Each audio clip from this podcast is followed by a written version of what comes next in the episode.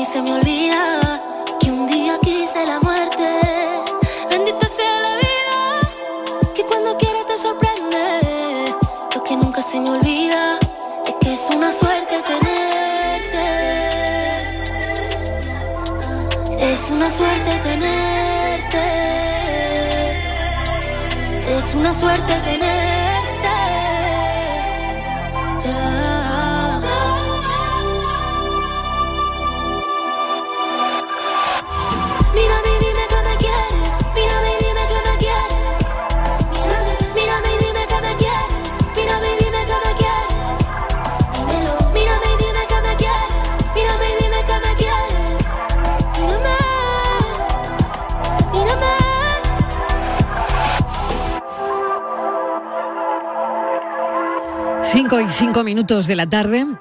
El artículo, querido alumno universitario, te estamos engañando, de hace unos años todavía tiene eco. Ahora es un libro donde Daniel Arias, que es su autor, el autor del artículo y el autor del libro, habla de la transformación del sistema universitario a lo largo de los años. El autor, con una experiencia docente de 25 años en universidades como la Complutense de Madrid, como la Universidad de Granada, compara su experiencia temprana con la experiencia actual. Vamos a escuchar un extracto de Querido alumno universitario, te estamos engañando.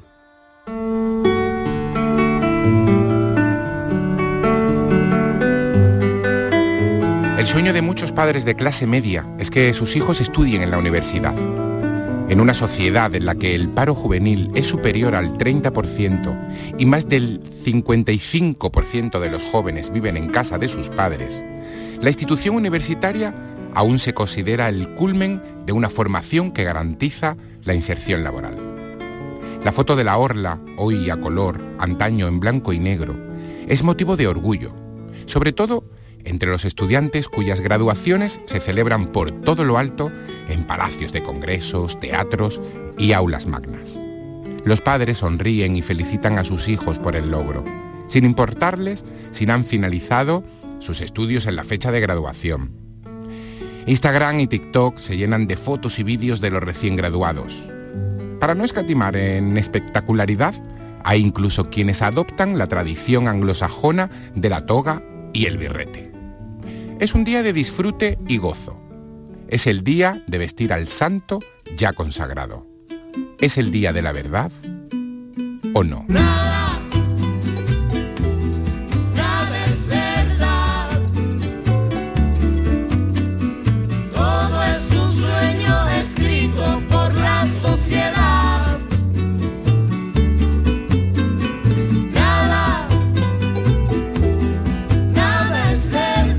Daniel Arias, bienvenido, gracias por acompañarnos. Hola, buenas tardes. Nada, un placer estar aquí con vosotros. El placer es mío, sobre todo porque teníamos muchas ganas de charlar contigo y bueno, y sobre este asunto que, mm, eh, bueno, lo decía al principio, ¿no? Es, em, querido alumno, te estamos engañando, empieza con un artículo muy seguido y casi viralizado y termina el libro. ¿Cómo ha sido, Daniel, ese proceso? Bueno, pues el, el proceso, una vez que el artículo se pu- publicó y se hizo viral, de una manera, bueno, pues que la verdad es que yo tampoco, tampoco me esperaba, eh, me hizo llegar muchísimos testimonios y correos electrónicos y mensajes de, bueno, pues tanto de profesores de primaria como de secundaria, como universidad, por supuesto, y además de empleadores y, autónomos, ¿no?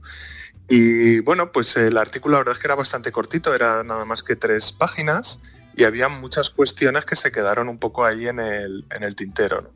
Y a partir de ahí, combinando y se- seleccionando algunos de esos testimonios y bueno, pues eh, realizando una estructura que, que fuera sencilla de entender y de comprender, pues salió el libro, querido alumno, te estamos engañando. Y aquí está, eh, donde verdaderamente, eh, bueno, haces un análisis de mm, estos primeros años, los tuyos de enseñanza, creo que hablas del curso 97-98, donde escribías aulas repletas con más de 500 estudiantes, donde la interacción era intensa, consultas frecuentes, eh, lo que incluso requería una preparación exhaustiva de, de, todo lo que hacíais los profesores con los estudiantes, ¿no? Pero esto cambia drásticamente, donde hoy día clases de alrededor de 50 estudiantes, apenas un tercio asiste regularmente, de muchos de los que asisten se distraen con sus dispositivos durante la clase. Mm, he oído que escribes también que mm, conoces más el portátil del alumno que su cara. ¿eh? Y, bueno, va un poco de todo esto también, ¿no? El compromiso y la interacción ha disminuido considerablemente. Y la experiencia educativa, ¿cómo dirías tú que es ahora mismo? ¿Es distante? Sí, la experiencia educativa ha variado mucho, ¿no? Ha sido, a ver, ha sido un proceso progresivo. Nosotros en la universidad pues llevamos más o menos algo más de una década notando ese, ese declive formativo, ¿no? Ese declive que lleva a que los alumnos pues tengan un vocabulario muy reducido, tengan, bueno, pues eh, no solamente poca capacidad de comunicación, sino incluso poca capacidad de comprensión de textos escritos. Es decir, que hay una serie de eh, soft skills o habilidades, digamos, bueno, pues habilidades eh, blandas que se llaman así, como es el saber estar, como es, bueno, pues esa capacidad de comunicarse, tener suficiente léxico, que han disminuido mucho cuando los alumnos llegan a la universidad. Este es un problema que surge, bueno, empieza en primaria, continúa en secundaria y, ya, bueno, pues llevamos tiempo notándolo en la, en la universidad, ¿no? lo que ha hecho que tengamos que bajar un poquito el, nivel, bueno, pues para que no haya un índice de fracaso universitario pues, pues bueno, que sería altísimo. ¿no? ¿Y cuál crees tú que es la principal causa que hay detrás de este declive del que hablas? Eh, no sé si declive o compromiso de los estudiantes en comparación con tus primeros años de enseñanza. Bueno, la causa principal es eh, fundamentalmente que las diferentes legislaciones o leyes de educación que se han ido aprobando, pues lo que han, o la, filosofía que tenían detrás era, y sigue siendo, por supuesto, ir empujando al alumno eh, curso tras curso, independientemente de que tenga dos suspensos, ¿no? Es decir, ir pasando al alumno hacia adelante, eh, haciendo, bueno, pues que, que, pasar de curso pues sea muy sencillo, ¿no? Además, luego por otro lado, cuando analizamos el número de aprobados en selectividad, observamos que este año pues, ha aprobado la selectividad un 94% de los alumnos, ¿no? Es decir, que la selectividad ya ha dejado de ser una prueba selectiva, como, como su nombre, aunque ahora se llama EBAU, se llama PCE y tiene otras unas denominaciones distintas en cada comunidad autónoma, pero se ha convertido simplemente en un, bueno, pues un trámite, ¿no? Es decir, yo me examino y tengo un 94% de probabilidades de aprobar, ¿no? Eso hace que los alumnos, cuando llegan a la universidad, lleguen pues, pues con una preparación y unas capacidades muy inferiores que hacen que incluso determinados profesores tengan que hacer lo que se llaman cursos cero, ¿no? Es decir, cursos en primero para poner al alumno al nivel que debería tener cuando ha salido del bachillerato, ¿no? Y que, bueno, pues que sepa pues, lo que es una derivada, lo que es una integral, en el caso de matemáticas, ¿no? Y, bueno, todas aquellas relacionadas con, con las ciencias. ¿no? Esta es la situación que, que, nos encontramos. Si a esto le sumamos el tema de la dispersión con los dispositivos móviles, ¿no? donde bueno, pues constantemente están pues pendientes del móvil o tienen el portátil abierto en clase, pero bueno, pues no precisamente para tomar apuntes, pues ahí se da un cóctel perfecto en esa dispersión y esa bajada de nivel para que, para que, bueno, pues para que estemos viviendo la situación actual que, se está viviendo. Y ahora viene la pregunta del millón, Daniel. Claro, la situación es la que es. Esto que tú describes y lo que describías en, en tu carta, esa carta que, mm, que a tanta gente le interesó, que a tantos nos interesó, es lo que es. Esto es así y no tiene vuelta atrás. Y como te decía, viene la pregunta del millón.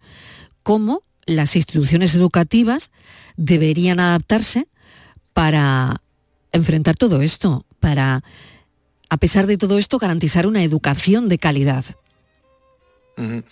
Bueno, en el libro, el libro está distribuido en tres partes. La primera parte analiza el problema que tenemos actualmente, el segundo realiza una serie de formulaciones de, posibles soluciones y la tercera parte, que es mucho más esquemática, eh, lo que analiza es cómo se implantarían esas, soluciones a nivel universitario especialmente. A ver, por dibujar algunas soluciones, bueno, pues la principal sería dotar de real autonomía y de, y de real autoridad al profesorado, ¿no? Es decir, algunos de los testimonios que yo he recibido, sobre todo de profesores de, especialmente de secundaria, ¿no? Eran algunos terribles, ¿no? O sea, profesoras jóvenes que tienen treinta y pocos años que todos los días tienen que tomar pastillas para ir a dar clase, ¿no? Porque tienen una serie de alumnos que bueno, pues se dedican a reventar en las clases todos los días. Es decir, esa, esta situación constante, llevada día a día eh, pues en un trabajo es para mí absolutamente, yo creo que para cualquiera, ¿no? Absolutamente inhumana, ¿no? Y estos profesores pues no se ven respaldados eh, pues por su bueno pues por parte de la administración ¿no? yo creo que ese es el, primer el primer paso no es decir el profesor tiene que ser una autoridad y tiene que tener capacidad pues para expulsar a un alumno que bueno pues que no tiene ningún interés en, en continuar ahí no a partir de ahí, evidentemente, lo que no podemos estar es cambiando de ley educativa cada vez que gobierna un partido político, ¿no? Es decir, esto lo que, lo que crea tanto en padres como en alumnos, como por supuesto en el profesorado, pues es una sensación de incertidumbre constante, ¿no? A ver qué es lo que va a venir ahora y cómo lo tenemos que generar y cómo lo tenemos que desarrollar, sobre todo teniendo en cuenta que el nivel va bajando cada vez más, la exigencia es menor al alumnado, es decir, que si nosotros planteamos una ley de educación mirando de aquí a 20 años vista, tenemos que saber cómo queremos que sea la sociedad española dentro de 20 años y a partir de ahí elaborar el modelo educativo. ¿no? Actualmente con este modelo educativo lo que estamos observando, y los empleadores también lo están haciendo, ¿no? pues son unas generaciones peor preparadas que las anteriores, cuando tenía que ser justamente lo contrario, y además con una actitud mucho menos mm, proactiva, sino mucho más pasiva y mucho más de evasión en estos dispositivos móviles. A mí me gusta muchísimo el título del libro eh, porque la frase, el título es muy provocador. Esto, Daniel, te lo habrán dicho. Querido alumno, te estamos engañando. Es muy provocador. Evoca, por otro lado, también una reacción inmediata, ¿no?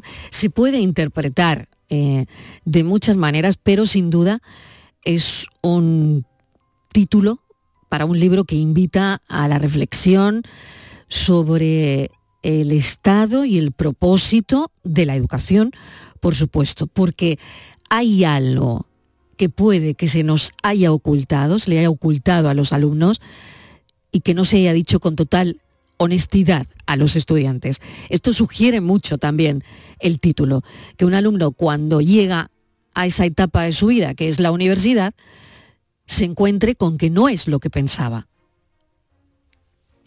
Sí, ciertamente eh, el título realmente, el, engaño está realmente en hacerle creer a un alumno que está mejor preparado de lo que realmente está. Porque al final el tortazo te lo pegas en la vida real. Es decir, bueno, puedes pasar cuatro años en la universidad, donde bueno, pues tus profesores pues vayan bajando un poquito el nivel y bueno, pues con no demasiado esfuerzo puedas ir pasando curso a curso, pero cuando tú llegas al mundo real te enfrentas pues, a una entrevista de trabajo, te enfrentas, pues muchísimos alumnos quieren opositar, pues a unas oposiciones, o te planteas crear tu propia empresa, que bueno, por desgracia pues son una minoría de alumnos, es cuando, bueno, pues cuando te das cuenta de que, de que el mundo no es exactamente como te lo han contado, ¿no? Hay algunos mensajes que yo he recibido incluso de directores de recursos humanos que me contaban cómo han hecho entrevistas a alumnos que venían a la entrevista con su padre, ¿no? Entonces eh, te das cuenta de que, este modelo de infantilización y este modelo de, falta de madurez en muchos aspectos, ¿no? Pues, pues bueno, eh, quiero decir que, tenemos que pensar que en el futuro la gente que estamos formando ahora van a ser nuestros médicos, van a ser nuestros cirujanos, van a ser los que van a diseñar los puentes, los que van a diseñar los edificios.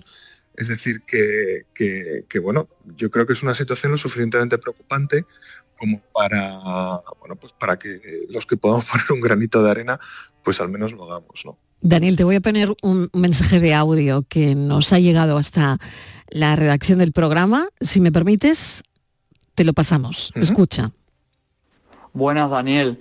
Mira, eh, te quería mandar este audio porque Estival y, Mariló me, me han comentado que ibas a ir al programa y la verdad eh, me pareció muy interesante porque en su momento cuando se generó todo el ruido que hubo por tu carta, la verdad me, pareció un, texto bastante interesante ¿no? y que dio un golpe en la mesa sobre todo lo relacionado con la educación ¿no? y cómo veíamos los jóvenes la situación. Yo acabé hace unos años de estudiar y en lo personal siempre pensé que el sistema educativo era de una manera y creo que lo que, lo que tú comentaste en esa carta pues nos abrió a mucho los ojos y sobre todo dio mucho que pensar, ¿no? No solo en el ámbito educativo, sino en el ámbito de que muchas personas también sufren esos problemas de desconexión o, por así decirlo, eh, problemas para concentrarse por el tema de redes sociales, uso de la tecnología y demás. Entonces yo te iba a preguntar si, había, alguna, había algún avance gracias a tu, a tu manifiesto, ¿no? Si había alguna posibilidad de que muchas de las medidas que comentaste no solo quedasen en, en saco roto, sino también sirviesen para poner a la comunidad educativa en, en alerta y sirvieran para que, evidentemente pudiera, pudiera haber esos cambios que tú pedías, ¿no? Y que yo creo que en cierta manera se deberían adaptar y deberían ser necesarios. Muchas gracias. Es un mensaje de Juan José. A ver qué te parece, Daniel. Le agradecemos el mensaje. Sí, sí, yo se lo, se lo agradezco muchísimo. A ver, lo que, lo que hemos ido viendo, bueno, el artículo se publicó pues a, bueno, a finales del año pasado, de hecho el 30 de diciembre, o sea, muy a finales, Sí hemos visto que varios países europeos ya han ido progresivamente prohibiendo el uso de dispositivos móviles en enseñanzas no universitarias. En España todavía no está siendo un debate que se, está, que se esté poniendo encima de la mesa, pero sí hay muchos medios de comunicación que están planteando que esto puede ser necesario. Es necesario porque poner un móvil en las manos de un niño de 8 años o un portátil en las manos de un niño de 12 es algo parecido a si, bueno, pues tú coges un coche sin tener carne de conducir. Es decir, la cuestión fundamental es que tenemos que enseñar a los chavales no solamente a manejar los dispositivos electrónicos, sino que tienen que conocer qué es lo que hay detrás de esos dispositivos electrónicos. Es decir, hay empresas que gastan miles de millones de euros en algoritmos que lo único que tratan es de eh, mm, controlar su atención. Es decir, eh, al fin y al cabo es una manera de evasión que muchos alumnos utilizan, bueno, y que muchos adultos, quiero decir que muchas veces a todos nos ha pasado, pues que nos hemos puesto a ver vídeos en Instagram o a ver vídeos en TikTok y de repente se nos ha pasado el tiempo y no nos hemos dado cuenta. Si eso lo ocurre en adulto, llevemos ese ejemplo a un chaval de 8 años o de 12 años. Es decir, es necesario educar en estos dispositivos. No es algo que le puedas regalar a un niño y decir, bueno, pues úsalo como tú quieras, ¿no? Como, como ya hemos demostrado, ¿no? Cuando además se están dando muchísimos déficits de atención. Es decir, yo tengo alumnos en clase que no son capaces de atender durante más de tres o cuatro minutos sin sacar su móvil y estar ya contestando los WhatsApp o contestar bueno, pues lo que le llegue, ¿no? Eh, esta mm, disfunción, porque al fin y al cabo es una disfunción dentro de la atención, afecta al rendimiento escolar. Y hay estudios que se citan en el libro que lo ponen de manifiesto. Entonces, yo creo que esa medida tiene que ser un principio. Parece que está habiendo algo de movimiento, pero bueno, España todavía pues, pues no ha cogido el toro por los cuernos, pero otros países de nuestro entorno sí lo han hecho en ese sentido. Sigo preguntándote sobre mm, este libro que nos da la vuelta, ¿no? Eh, que podría cuestionar también em, el verdadero valor de la educación que se está impartiendo y si verdaderamente vale la inversión en términos de tiempo y esfuerzo. Y, y por otro lado también quería preguntarte si crees que este sistema que tenemos, el sistema educativo, está demasiado centrado en pruebas, calificaciones, notas, en lugar de, habilidades de, pensamiento crítico. Mm, no sé, tu punto de vista sobre esto. A ver, eh, el sistema educativo actual eh, lo que está progresivamente es eh, pues yendo un poquito a la dirección contraria, ¿no? Es esta eliminación de pruebas o hacer que las pruebas tengan menos, menos valor, ¿no? En ese sentido. Es decir, eh, de ahí viene, bueno, pues que el hecho de que tú suspendas una asignatura en dos exámenes, pues no sea un problema tan grave para, pasar de curso. Evidentemente, la cuestión fundamental es eh, la situación, vuelvo otra vez a la situación del profesorado, especialmente en enseñanzas secundarias. ¿no? Es decir, es muy difícil eh, llevar a cabo, realizar una clase cuando el interés es absolutamente nulo porque el profesor no tiene esa autoridad. ¿no? Es decir, es muy difícil educar cuando tú no tienes autoridad y la gente que está siendo educada no tiene el más mínimo interés en ser educada. ¿no?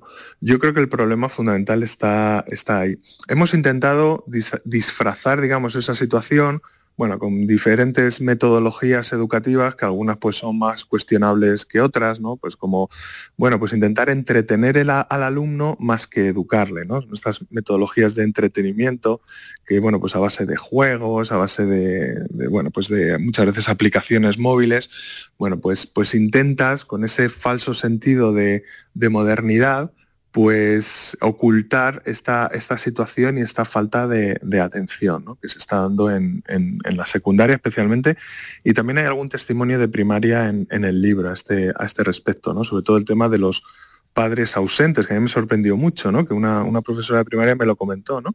Padres pues bueno que, han vivido este sistema educativo y que el padre pues a lo mejor es joven y se dedica muchísimas horas a jugar a la consola de los videojuegos y a lo mejor la madre pues a salir de las amigas a salir con las amigas en este proceso un poco de, elasticidad o de alargar lo que sería la, adolescencia ¿no? y esto algunos profesores de primaria ya lo están poniendo de, de manifiesto ¿no? quiero decir que que en definitiva necesitamos repensar el sistema educativo en profundidad, pensarlo desde el punto de vista del alumno y del profesor, en la medida en que esa relación bidireccional, porque ha de ser bidireccional, por supuesto, sirva para mejorar el rendimiento de los alumnos y no engañarles constantemente haciéndoles pensar pues que todo lo hacen muy bien, ¿no? Y que si en un deporte hay una carrera, pues hay medallas para todos, porque todos han participado. No, no, necesitamos fomentar la cultura del esfuerzo y de la responsabilidad propia, ¿no? que es la que se está perdiendo y nos, bueno, pues nos puede llevar a situaciones muy complejas en un futuro no tan lejano. Mm. ¿Cómo te sientes tú como profesor, Daniel? Y es una pregunta, pues eso, muy personal, pero que nos llevará seguramente eh, pues a saber cómo, ¿Cómo te sientes? ¿Cómo se encuentra? Mm, ya no hablamos solo de los alumnos, del profesorado también, de alguien que está eh, con esta realidad que estás describiendo. Sí, Daniel. Daniel, sí, te habíamos perdido por un momento. Te he perdido. Ah, ahora, ahora, ahora. Sí, sí. ¿Has oído la pregunta? Pues, sí, sí, sí, he oído la pregunta. A ver, pues me siento sobre todo preocupado es decir, eh, pues hoy mismo yo he realizado un examen parcial a mis alumnos, eh, pues un examen yo creo que bastante sencillo y desde luego mucho más sencillo de lo que hubiera sido hace 10 años. La nota más alta ha sido un 7 y me ha sorprendido el hecho de que la mayoría de los alumnos que salían con un 5 salían súper contentos es decir, eh, bueno, pues simplemente me ha dado la sensación de que la aprobado es suficiente. Es decir, bueno, pues el que había suspendido, pues iba diciendo, bueno, pues ya está. Y el que había aprobado con un 5, pues parecía el tío más feliz del mundo, eh, claro, eso, por un lado, eh, yo se lo he hecho saber. Digo, mira, que sepáis que la nota más alta que habéis tenido es un 7 en este examen. A mí me parece pues, bastante triste en general. Pero no parece afectarles, o por lo menos es mi percepción. Es decir, tú se lo dices, pero bueno, pues, pues que es así, ¿no? Es decir, un poco esa sensación de que la universidad se convierte en una serie de carrera de obstáculos ¿no? que tenemos que saltar, que con que salte la valla a un metro de altura no hace falta que la salte más. Y que bueno, pues cuando termine la carrera, pues supongo que esperarán que les den un papel y que ese papel pues les sirva para, para encontrar un trabajo, ¿no? Pero no, no hay, me faltan alumnos que, bueno, pues que pregunten, que tengan un interés para llegar un poquito más allá. Eh, me falta eso, ¿no? Es decir, estar en clase explicando decir, bueno, ¿tenéis alguna duda? ¿Queréis preguntar alguna cosa? Y escuchar ese silencio, pues hace que, que uno se convierta un poco en un autómata de la enseñanza, ¿no? Es decir, bueno, pues yo tengo que cubrir este temario, lo voy a cubrir. Sé que no os estáis enterando, porque lo sé. Os estoy preguntando si lo habéis entendido algo y no me decís nada. Yo de vez en cuando lo que hago es que lo vuelvo a repetir de otra manera, aunque ellos no me lo hayan preguntado, pero digo, bueno, si es que, si es que le estoy mirando las caras y sé que, que no se enteran, ¿no? Y eso es lo que me hace sentir un poco, o, o, de ahí proviene un poco el título del libro, ¿no? De querido alumno, te estamos engañando, ¿no? Porque, bueno, pues, pues eh, no, es, no es la universidad una carrera de obstáculos para conseguir un papel, no ese es el objetivo, hay mucho más, son probablemente los años más bonitos, son los años de la universidad, donde tú le puedes sacar muchísimo partido, hacer tus redes de amigos, y a mí me da la sensación de que se les está, se les está escapando entre los dedos eh, a base de pantallazos de, de TikTok. Por ejemplo, por ejemplo, y esto está generando, no, no, no, bueno, no, no quiero hablar de manera genérica, pero mm, eh, jóvenes anestesiados, eh, por ejemplo, mm, ya sea para conformarse, para aceptar ciertas verdades sin cuestionarlas, o para seguir un, cierto camino predeterminado mm, en las redes o porque es lo que ven, ¿no? Y no sé si esto va a más o, va a haber una catarsis para que despierten y cuestionen lo que se les está enseñando, para que sean críticos y para que ellos mismos reflexionen sobre su propia educación. ¿Hay esperanza? Eh, yo quiero pensar que hay esperanza, pero para que haya esperanza hay que poner los medios adecuados. Eso esta situación no se va a solucionar por sí sola, ¿no? Yo creo que, a ver, según mi experiencia, evidentemente, y también un poco, bueno, pues bebiendo un poco de la experiencia, de las experiencias que me han llegado a partir de la publicación del artículo y también del, libro, que estamos posiblemente ante la generación más manipulable fácilmente de la historia. Eh, ¿Tienen ellos la culpa? Yo siempre digo que el alumno no tiene la culpa de nada. El alumno ha vivido un sistema educativo que le ha venido impuesto, una tecnología que hace que las fake news estén pues, eh, bueno, pues, pues, presentes en nuestras vidas constantemente. Es el momento además cuando no solamente el alumnado, sino la sociedad debería tener mayor capacidad de discernimiento y mayor capacidad de comprensión y de cotejar la información que nos llega, ¿no? Por, por esa facilidad que tiene la tecnología de enviarnos noticias falsas y, manipularnos, ¿no? Eh, cualquier, ahora mismo, bueno, pues cualquier populista lo tiene bastante fácil a la hora de, de manipular, ¿no? Y sin embargo tenemos a la generación con menos capacidad de este discernimiento, ¿no? Más, más como tú comentabas antes, anestesiadas. Sí son, sí están anestesiados. Las redes sociales son un modo de evasión para salir de la realidad y sumergirte en un mundo que es absolutamente irreal, ¿no? Pero por supuesto mucho más atractivo que el real, ¿no? Daniel Arias, muchísimas gracias porque no sé si has pretendido con tu libro pues eso, dar un golpe en la mesa, como decía Juan José en su mensaje. Lo hiciste primero con una carta, pero ahora la carta se ha convertido en un libro eh, que hemos querido hablar de él y presentar aquí en la tarde de Canal Sur Radio. Daniel Arias, muchísimas gracias. Querido alumno, te estamos engañando. Un saludo. Un saludo, muchísimas gracias a vosotros.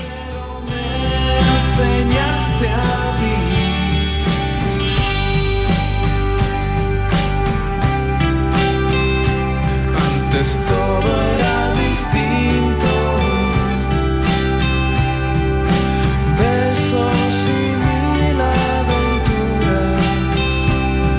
Ahora no quieres verme y de sobra entiendo. Entiendo por qué.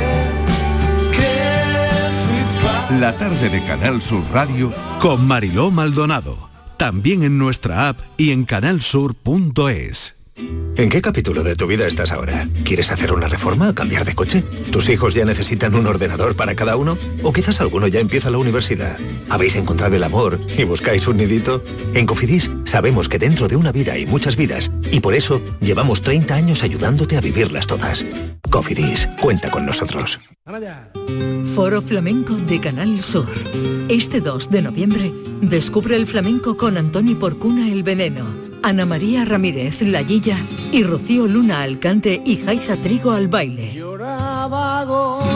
Desde las 7 de la tarde en el Teatro Fundación Cajasol. Entrada libre previa recogida de invitaciones en taquilla de la Fundación Cajasol. Calle Álvarez Quintero, Sevilla. Porque no tengo el Foro Flamenco de Canal Sur, con el patrocinio de la Fundación Cajasol. En cofidis.es puedes solicitar financiación 100% online y sin cambiar de banco. O llámanos al 900 84 12 15. Cofidis, cuenta con nosotros. Te levantas muy temprano, madrugas mucho, trabajas o estudias de noche. Cuando casi todo el mundo duerme menos tú, ya estamos contigo.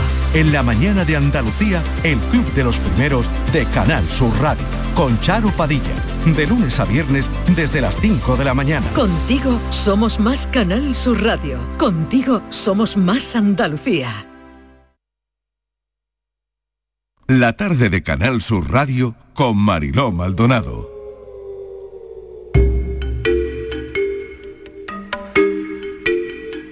Hoy en la tarde en tu búsqueda queremos recordar la desaparición del joven cordobés Paco Molina. Ocho años han pasado desde su ausencia. La policía ha trabajado en más de 200 avistamientos de Paco en estos últimos años y lo ha buscado en una decena de países, incluidos Irak y Siria, pero sin resultados. Patricia Torres, bienvenida.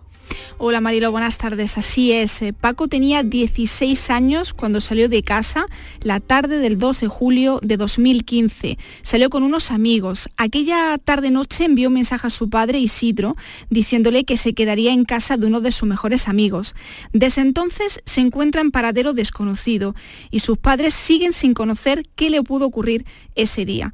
Isidro y Rosa mantienen la esperanza de que su hijo esté bien y que un día de estos puedan encontrarlo. Isidro, bienvenido. Gracias por acompañarnos. Hola, buenas tardes. Muchas gracias a vosotros. También tengo a la madre de Paco Molina, Rosa. Rosa, ¿qué tal? Bienvenida. Hola, muchas gracias. Encantada. Bueno, vamos a empezar eh, hablando, si queréis, de las líneas de investigación que me imagino que siguen abiertas esas líneas siguen vigentes y, se está trabajando en ello. Pero ¿cuál es, su, cuál es vuestra percepción, Isidro? Bueno, sí es verdad que la policía no ha dejado el caso de, Paco. Siguen buscando y siguen eh, mirando toda la información que tienen con, con la esperanza de poder encontrar a Paco. Eh, si siguen trabajando, nosotros desde luego lo que nos transmite es que ellos ven posibilidad, eh, alguna posibilidad de poder encontrar a, Paco. Y líneas de investigación, como bien estabais diciendo, ha sido buscado en muchos países, eh, ha sido buscado en más de 10 países, ¿no? En Irak y en Siria, en aquella época que Paco desaparece, precisamente había un boom de captación de jóvenes, sobre todo mujeres, que se llevaban a, a estos países. ¿no? Entonces, pues bueno, también se, se miró esa, esa posibilidad, pero la verdad que han pasado ya ocho años y seguimos buscando a Paco. Rosa, ¿ha habido algún anónimo que eh, haya podido ser útil a la investigación? Bueno, ha habido cosas, informaciones que han llegado de todo tipo y se han investigado y, hombre, nosotros cada vez que viene una información, pues nos hacemos nuestra ilusión de que ya va a acabar esto, pero por ahora mm, nada, lo han investigado todo y, hasta ahora no ha salido nada positivo. O sea, bueno, también digo una cosa, mm, que tampoco ha salido nada en contra. O sea, que decimos muchas veces, mientras no hay evidencia de muerte, hay esperanza de vida pues a eso nos agarramos nosotros. Negativo no ha salido nada, pues ahí seguimos. Antes eh, decíamos, eh, Isidro Rosa, que a lo largo de estos años habéis recibido muchísima llamada de posibles eh, avistamientos. El problema es que la gente no se atreve a llamar y esa llamada llegan tarde y no se pueden coger imágenes de las cámaras para comprobar que se trata de, de Paco, ¿no? Efectivamente, efectivamente. Eh, ya de por sí tuvimos un problema en, un principio con las cámaras, porque Paco fue eh, supuestamente visto aquí en la estación de autobuses, pero mm, no se cogieron esas cámaras, no se tienen esas imágenes. Y luego ha habido mucha gente que con muy buena voluntad eh, ha llamado diciendo de un posible avistamiento de Paco. Pero la gente este tipo de, de situaciones pues le da remordimiento o, o vayan o piensan que a lo mejor eh, le hacen más daño a la familia y no se atreven muchas veces a llamar. Eh, es un error. Cuando se tiene la posibilidad de, haber visto a Paco hay que llamar de inmediato. Si no, cuando la policía, cuando ellos toman la decisión de, decirlo, ha pasado tiempo y cuando van los investigadores pues ya no hay cámaras, ya se han borrado el problema que tenemos de, de la Sí, la verdad es que esto, Isidro y Rosa, eh, es tremendo, ¿no? El que alguien mm, se guarde este tipo de información por, no sé, pues por miedo, en fin, no lo sé, y que lo cuente eh, cuando ya, eh, pues lo que usted dice, ¿no? Cuando ya esa información no sirve desgraciadamente porque por el borrado de las cámaras, ¿no? La pista de Paco se pierde en un parque, en un parque de Córdoba, en un mensaje después de medianoche diciéndole a una amiga que se quedaba sin batería. ¿Esto mm, e-, es prácticamente lo último que se sabe? Bueno, después de esa conversación con esa amiga que, eh, se quedaba sin batería, fue cuando yo recibí... No, e-, esa es la última, esa es la última. A las dos y 17, sí, porque cuando yo estuve hablando con él fue a las diez y media de la noche, sí. Y después a las hay, 17. Claro, y después hay testigos que aseguran que se subió a un autobús. Sí, tenemos información de que parece ser que Paco fue reconocido en la estación de autobuses al día siguiente sobre las 6 de la tarde, con cogiendo un autobús con dirección a Madrid. Pero ustedes no, tenían... sin dinero, sin, nada. Ustedes no. tenían esa información, ¿no? De que él iba a hacer un viaje o de que pretendía eh, nada de esto, ¿no? No, no, Paco salió aquella tarde de paseo. salió de salió un rato con los amigos. Como cualquier otra tarde de, del mes de julio de, y de junio, que hace calor y se, y se van precisamente al parque, que es donde eh, se, se soporta un poco mejor el calor, ¿no? Y bueno, pues para nosotros como una cosa normal. Y aquella aquella el día, sobre las diez y media, me dijo que se quedaba a dormir casa de estos amigos por WhatsApp, entonces cogí y lo llamé. Bueno, los, chicos jóvenes son todos por WhatsApp, es raro que llamen. Y entonces cogí y lo llamé, Paco, ¿cómo que te vas a quedar? Dice, sí, papá, que me voy a quedar en casa de estos amigos. Bueno, Paco, no te, no te acuestes, no acostéis tarde. No, papá, hasta hoy.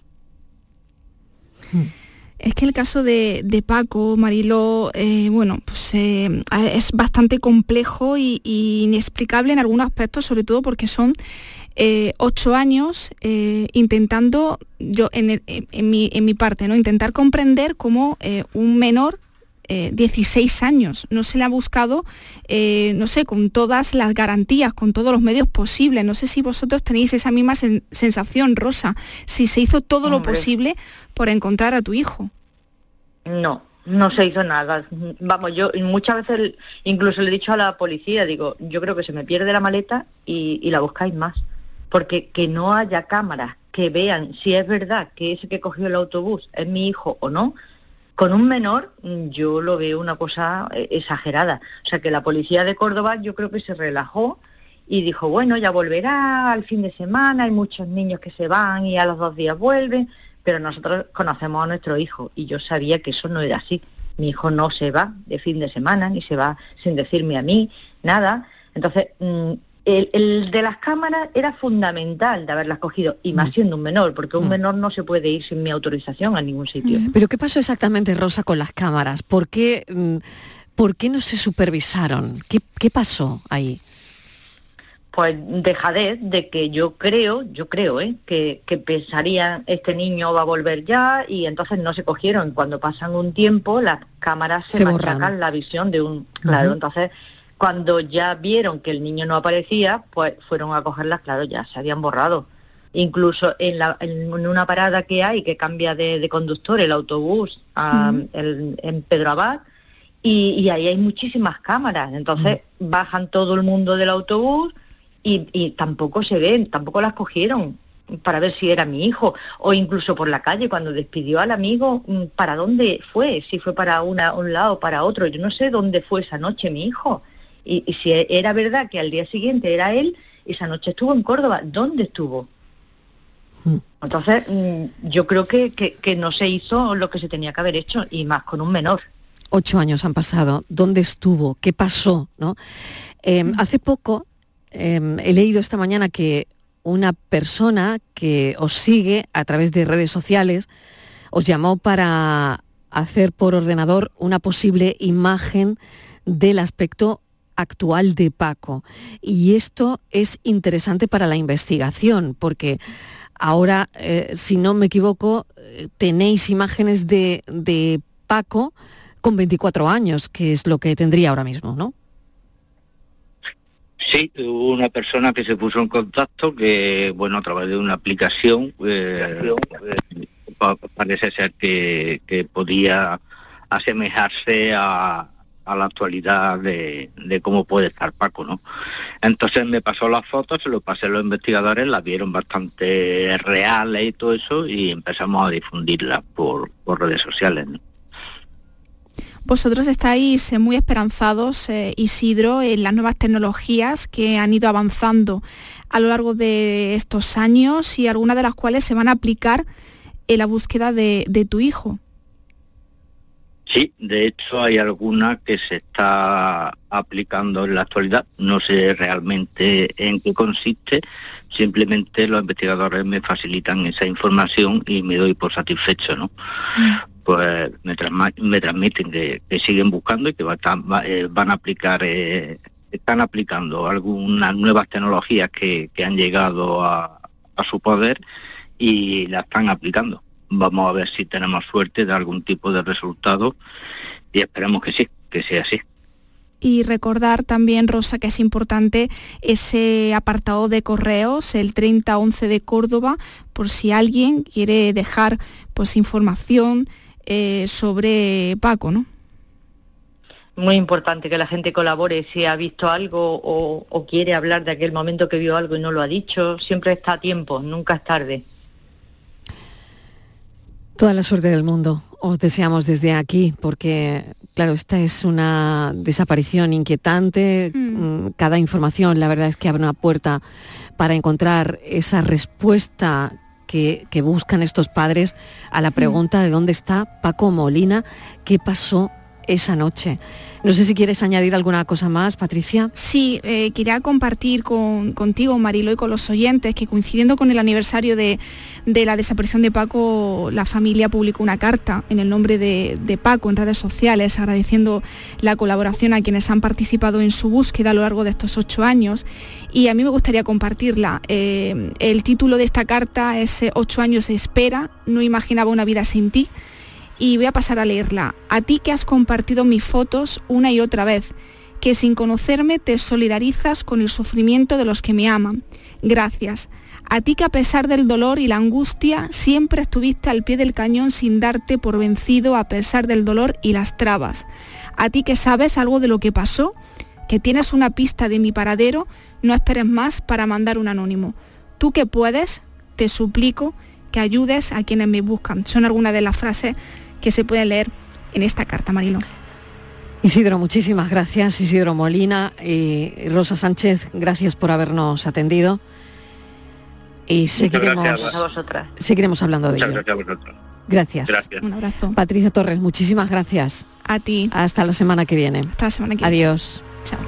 La tarde de Canal Sur Radio con Mariló Maldonado. También en nuestra app y en canalsur.es. Canal Sur Radio. ¿Ya conoces las lavadoras Nevir? Lavadoras de hasta 12 kilos con motor inverter y etiqueta energética clase A. Porque Nevir siempre piensa en el ahorro de la factura de la luz. Con las lavadoras Nevir podrás esterilizar la ropa deportiva y disfrutar de su velocidad de centrifugado y sus tres modos de lavado rápido. Si no la tienes aún, ve ya por tu lavadora Nevir.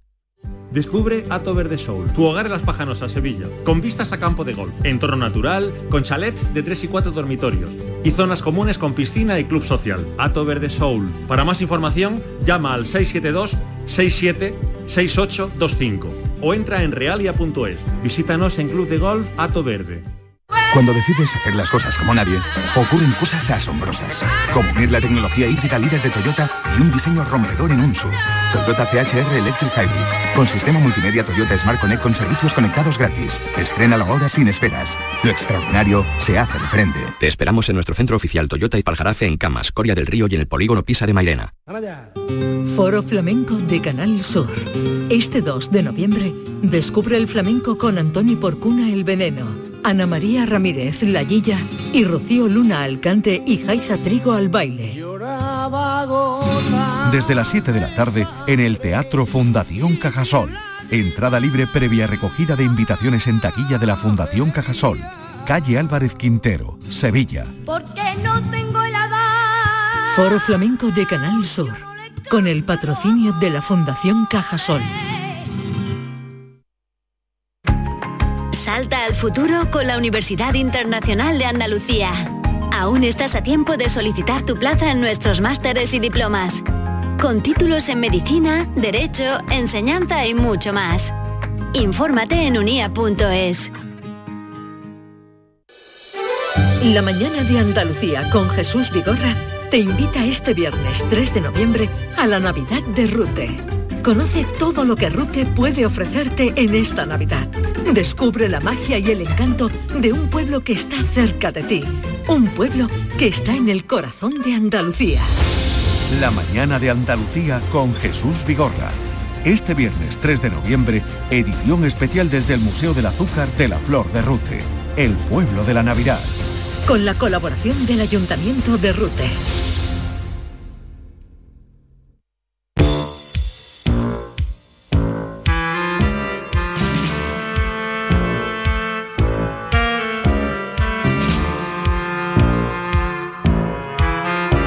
Tarde de Canal Sur Radio con Mariló Maldonado.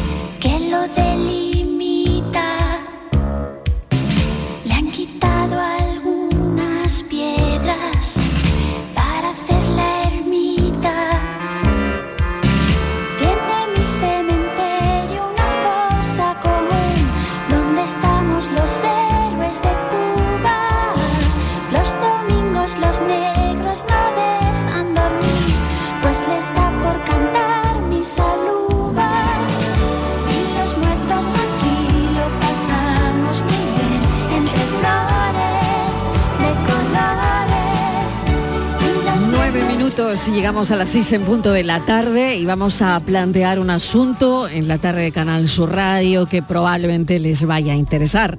Tiene que ver con la actualidad, tiene que ver con el momento al que nos acercamos, 1 de noviembre, y bueno, pues hemos querido unir eso con los seguros de decesos, que hay un titular que nos indica que no salen a cuenta. Dice así, seguro de decesos no salen a cuenta. Estíbaliz Martínez, ¿por qué que tú has estado investigando sobre esto esta mañana? Pues verás, no sale a cuenta Marilo y hay que tenerlo muy en cuenta porque fíjate que casi la mitad de la población española tiene uno de estos seguros eh, de decesos. Es un producto que goza de gran aceptación entre todos los españoles. Sabemos que es un seguro que cubre los gastos de todos los servicios funerarios. De hecho, tres de cada cuatro entierros, Marilo, se pagan con un seguro de estos. ¿Para qué sirve un seguro de deceso? No, pues todos lo sabemos, ¿no? Asisten y cubren la mayoría de los gastos mm, de los servicios funerarios. Ocupa el cuarto lugar en seguros, o sea, por detrás del, del automóvil, que estaría el seguro, claro, es obligatorio. Después estaría el seguro de asistencia sanitaria. En tercer lugar, el de multirriesgos del hogar. Y el cuarto estarían estos. Estos son datos del último informe de seguros y fondos de pensiones de la Dirección General de Seguros. Eh, lo que tú decías, contratar un seguro de deceso sale más caro que gestionar el fallecimiento con la funeraria. ¿Quién lo dice? Bueno, pues lo dice OCU, que han realizado estudios comparativos que revelan que un seguro de decesos a la larga que se acaba pagando, fíjate, más del doble e incluso el triple que si lo haces, bueno, pues con un servicio directamente de, de funerario. Así que, como tú decías, un seguro de decesos no sale a cuenta. Muchos usuarios, dice Ocus, se enfrentan al fallecimiento de un familiar y no tienen forma de saber ni tan siquiera si Esa es otra. disponen de esta es póliza porque no hay un registro público que informe de ello. Nos hemos puesto en contacto con José Carlos Cutiño, delegado de la OCU en Andalucía. Cutiño, bienvenido. Hola, bien hallada. Bueno, eh, he de decirte que nos ha sorprendido el titular y que, claro, teníamos que preguntarte eh, cómo ha ido eh, pues todo lo que habéis ahondado en este asunto para llegar a la conclusión de que no salen a cuenta. Bueno, esto es muy simple. Al final, eh, desgraciadamente le sale a cuenta al que tiene muy poco tiempo para pagarlo, ¿no? Pero el que tiene una vida larga eh, con, con lo típico, aquí eh, es muy normal que te, que te saquen el seguro de deceso casi desde que nacen, ¿no? Aquí, Siempre, eh, siempre. yo El, el mío es así, a- ¿eh? a la abuela, Es así, Era es así. así. El mío es así, Aquí ¿eh? nace el Desde niño, que le nací. sacan- le, le hacen hermano de la hermandad, le, le sacan eh, el carnet del equipo de fútbol y le dan de harta en, en el seguro de los muertos. Yo creo que me han pagado Eso tres es- entierros ya, por lo menos. Tocaré madera. es, es un clásico. Entonces, entonces, claro, no- nosotros hacemos un- una proyección de lo que termina costando esto a lo largo de una vida media, ¿no? Y, y tomamos como referencia pues las esperanzas de vida normales. Eh, evidentemente, cuanto más vives, más tiempo pagas, menos a cuenta te sale. Un entierro viene a salir eh, todo lo que es el sepelio, ¿no? Todo el conjunto de servicios puede estar, según las ciudades, varía mucho, entre unos 3.500 y algo más de, de 5.000 euros. Si lo pensamos bien, con seguros que perfectamente se pueden ir 40, 50 euros al trimestre, es decir, po- pocos van a estar por menos. eh, es verdad que aquí manda mucho la edad, ¿eh? conforme vamos incrementando Claro, el riesgo, es decir, claro. conforme somos mayores, los cálculos actuariales hacen que las pólizas sean más caras. Entonces, claro, aquí el problema es, eh, es el que dice, oye, yo es que llevo mucho tiempo pagando, ahora me interesa, es que si ya llevas mucho tiempo pagando, lo que has pagado lo has tirado por el retrete. ¿Eh? Porque es que eso no lo vas a recuperar de ninguna manera. Esto no es un fondo, no, no, lo que ya has pagado es riesgo que no se ha consumado y por lo tanto está consumido, no, no, no se va a utilizar. Entonces, eh, nosotros en esos casos, pues quizás a- a- en, el- en la nota incluso con, con una percepción un poquito macabra, ¿no? Oye, si no nos vemos mucha esperanza de vida, no lo vayamos a cortar ahora por caro que nos esté saliendo, porque entonces sí que le vamos a hacer la faena a nuestros herederos, ¿no? Nosotros planteamos como alternativa más, eh, eh, más beneficiosa e incluso el tener hecho un, un apartado en una cuenta eh, bancaria con, Sí. con un ahorrito que sirva para pagar esto, sobre todo, oye, pues a determinadas edades o, Sí, si tenemos justo, determinados justo iba a eso, riesgo, José pues, pues Carlos, claro. Quería ir a eso. Eh, seguros de decesos no salen a cuenta, según dice la OCU. Vale, eh, alternativas. ¿Qué alternativas tengo? Pues fundamentalmente el ahorro, ¿eh? el ahorro mm, eh, en una cuenta de esas cantidades, no más, porque a lo largo de la vida, si vamos pagando un seguro de deceso, pues podemos terminar pagando 10, 12 mil euros, cuando realmente lo que deberíamos de disponer son 3 o 4 mil euros. Entonces, si vamos abriendo una cuenta y vamos depositando estas cantidades, pues sería una, una, una posibilidad. Otra posibilidad, oye, si ya eh, tenemos um, he- hecho el gasto y lo que queremos es eh, pasarnos a una póliza más barata, pues tendríamos que valorar si en función de la edad realmente vamos a encontrar una oferta que nos permita empezar a pagar otra vez, que tampoco está claro que sea una, una buena opción. Pero desde luego lo que sí está claro es que lo que no sale a cuenta ya es el largo recorrido, es decir, el plantearse el contrato a muy largo plazo, con unas edades jóvenes en las que nos puede parecer que pagamos poco porque realmente los cálculos actuariales eh, nos cargan una prima que nos puede parecer insignificante, pero con ese largo recorrido vamos a terminar pagando mucho más. Eh, y luego, desde, desde luego, lo que sí es muy importante es que demos esa información a quienes en definitiva se van a ver beneficiados. Normalmente quien contrata este seguro evidentemente lo hace para quitarle una carga económica a sus herederos y también pensamos muchas veces en que eh, facilita mucho todas las gestiones, pero es que realmente ya cualquier funeraria te hace todo ese servicio contratándola sobre la marcha. No es necesario que, que- que, eh, eh, esté una aseguradora gestionándolo, ¿no? Entonces lo que sí es muy importante es que quienes se puedan ver afectados por esos gastos, nuestros herederos y causavientes, pues que sepan que lo tenemos. Nosotros nos estamos peleando para que este tipo de seguros se inscriba en un registro público, existe un, registro de seguros de, vida, ¿eh? y en ese mismo registro entendemos que deberían de darse de alta también este tipo de seguros porque muchas veces esos herederos desconocen la existencia del seguro de deceso con lo cual al no poder tirar de la póliza, no poder dar parte, terminan teniendo que asumir un gasto que está más que pagado a lo largo de la vida, lo cual es también pues eh, muy importante. Sí, eh, José Carlos, bueno, pues es verdad que claro, cada vez los eh, entierros son, yo creo que son más económicos porque ya antes el coche con el féretro a la iglesia, después al cementerio, ahora ya se incinera la mayoría de las personas, con lo cual todos esos gastos también además se ahorran. Pero yo estaba pensando, eh, porque con el tiempo van a desaparecer. ¿No sería una opción tenerlo, por ejemplo, como una en el multirriesgo del hogar? Sí, eh, es una opción. De hecho, algunas de las coberturas que pueden ser más interesantes en el seguro de deceso están en esas pólizas, ¿no? Los de traslado, eh, repatriación y demás. es una posibilidad a, medio plazo ver qué es lo que realmente nos interesa y si ya está cubierto en un seguro multirriesgo, pues mejor que mejor eso que nos ahorramos y lo, eh, lo compensamos con esos ahorros que decíamos nosotros que podemos prever. José Carlos Cutiño, mil gracias como siempre, un saludo enorme y bueno, tenemos que pensar sobre esto porque según el estudio de la OCU no sale a cuenta. Estíbaliz Martínez, gracias. A ti. Ya saben que después de las noticias seguimos con el espacio por tu salud.